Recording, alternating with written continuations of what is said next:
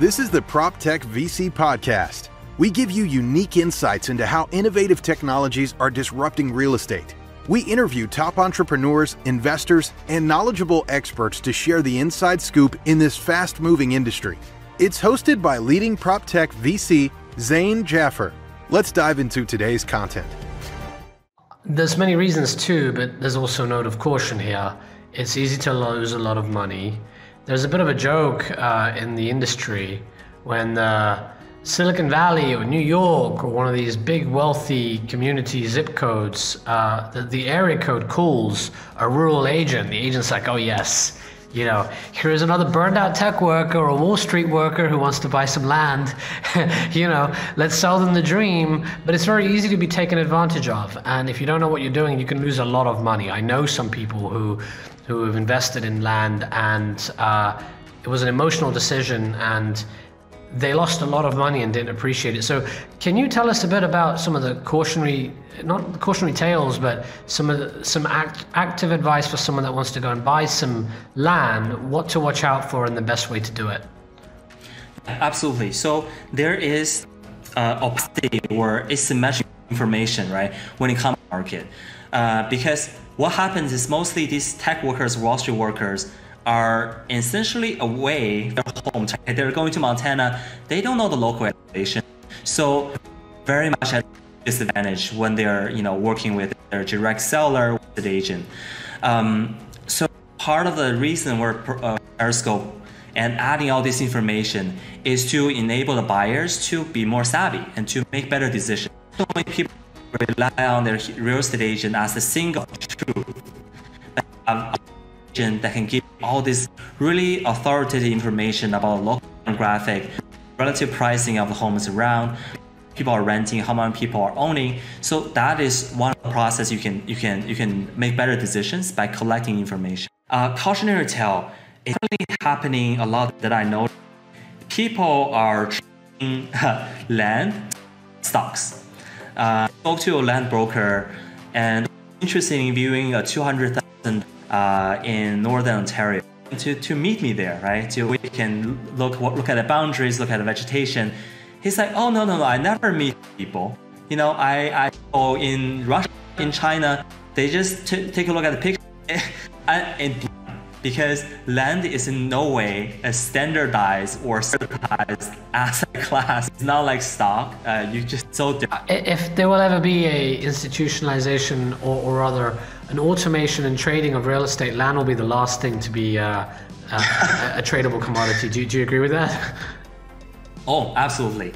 It's basically what we in structuring call the exotic class, right? The exotic uh, is that exotic class that's very bespoke, uh, that requires a lot of due diligence. Um, but it blew my mind when people were trading land like stocks. And you know what? Making money. There's someone who applied 10 acres for $40,000 last year, and they sold it this, right? They're so 50% good. But because we're in the up market, we're in a market like supply of inventory. So it's easy. At the same time, when are you when, saying that there are flippers coming into the market, people trying to get rich quick?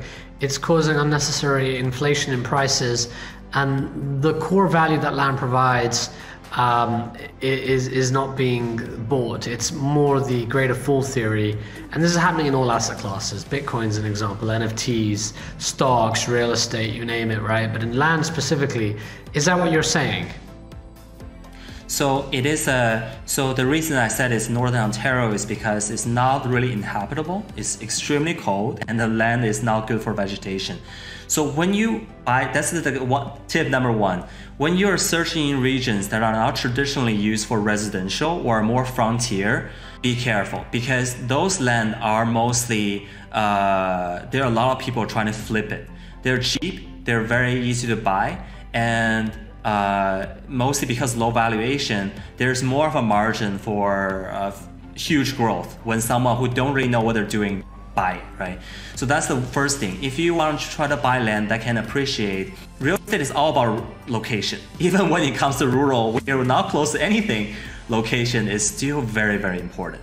Uh, so definitely buy something uh, that's close to some basic infrastructure and the reason I, I wanted to buy a farm is because farms are amazing because they are proven to be fertile.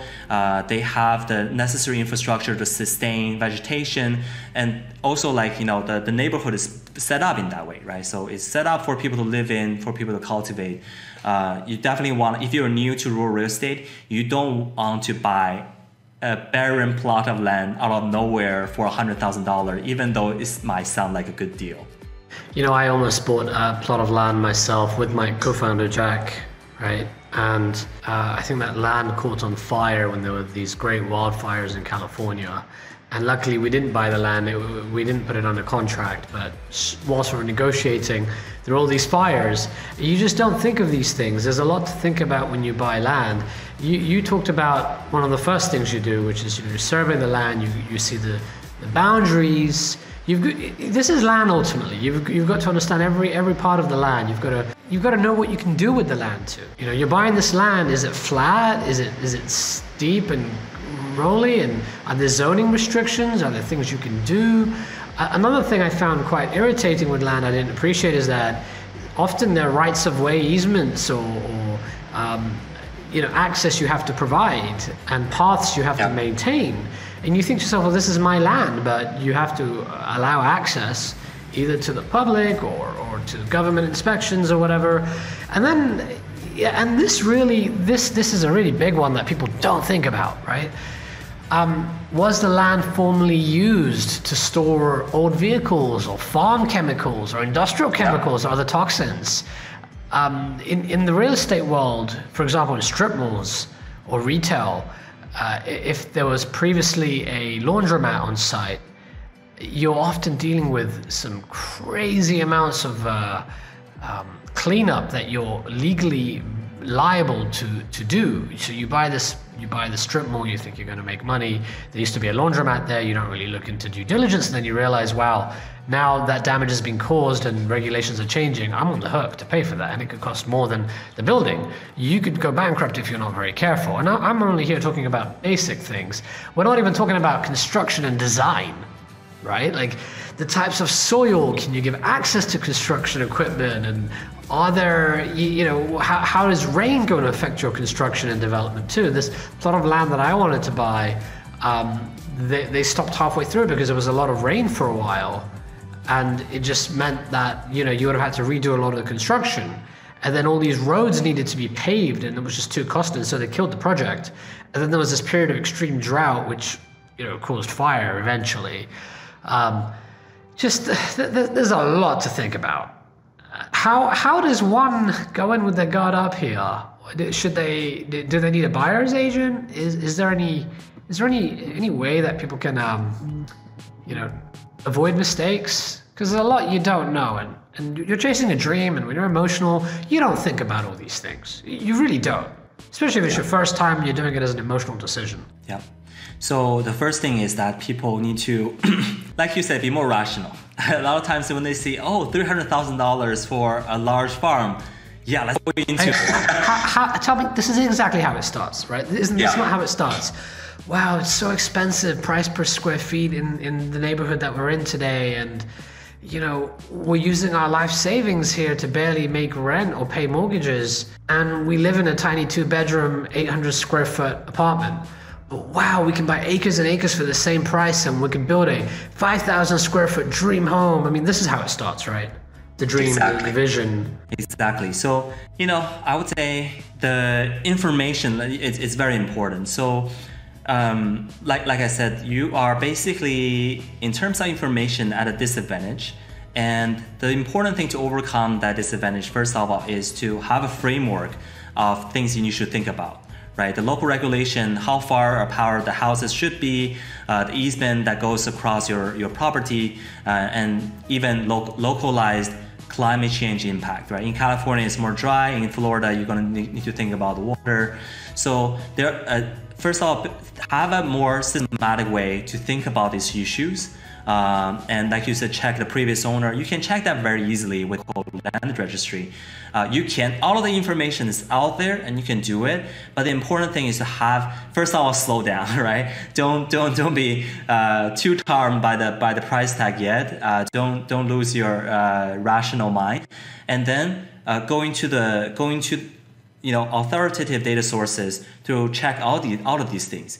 And I think that, that that's the benefit of having um, a specific search tool for rural properties. It's because urban prop- property searches cannot uh, give you all this information. That's not what they're focused on, right? So that's why rural property needs to be handled very differently. So a lot of people say, okay, Terrascope's in rural space, can go to urban? I said, yeah, we can go to urban, but it's very difficult for urban searches to go to the rural space because of variables that get involved, right? It's basically rural buyers on average need to consider three times more variables than urban buyer. So it's much more complex. Yeah, I'm glad to hear you say that, and, and also it's your responsibility as a buyer to to verify everything and you can't trust you, you can't trust what the agents say especially if it's the seller's agent. And one way to get around it is to make your offer contingent. If there's something you want to do with the land make your offer contingent on being allowed to do that. Uh, and if, if the seller isn't willing to agree that's usually a red flag. Um, I, I think this this asset class is getting hyped up a lot there was a time people were buying land on eBay, and now it seems like people are buying land abroad without even visiting. And yeah. people are just trading it as a commodity when really I don't think it's an appropriate commodity to trade. There's too many variables involved. It's difficult. So you, you, have got to be careful. And also, when you're dealing with any size transaction, something like this is difficult to litigate and very expensive to litigate. And so you're left holding the bag. And do you agree with this? If something's too good to be true, it usually is. In that, if it's too cheap, there must be a reason. There must be something wrong with it.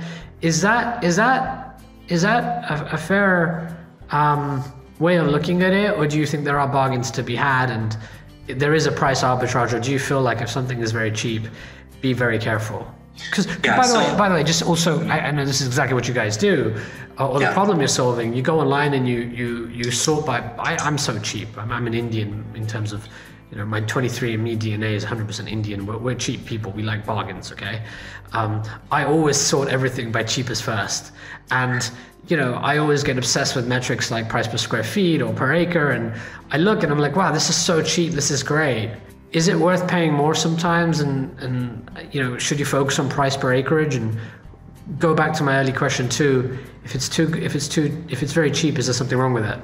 Yeah, I definitely think you know uh, there, there, this, this is a spectrum, right, for rural property. You can buy if you really want you know potential upside. You maybe and you can do a lot of your homework, buy a vacant land and build your own home. You potentially can save a lot of money right? Uh, but, but I want to first address that there are homes that are very cheap and previously owned by people who live there, who made a happy life, and they're selling for one reason or another. So those are often uh, a, a, good, a good signal, right? So you can definitely, first of all, rural properties are really much cheaper on average, so you can still get really good value in the rural space.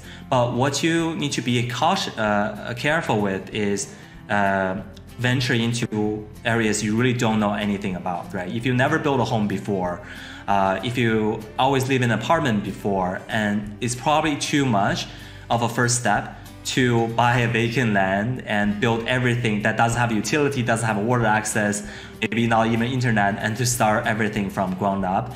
So that is not something we suggest for first-time buyers. But that being said, there are plenty of good properties uh, that are residential that have been in the family, you know, in families in residential space for decades uh, that offer great value too. Fantastic. Ken, any, how can people reach you uh, if they want to work with you uh, or contact you as we round up here? Sure. So uh, you can use our product. Our product currently live in California and Montana, and soon, very much next week, we're going to be going to Texas and a couple other states. Very quickly, we're going to cover all 50 states. Uh, you can use our product at terrascope.io.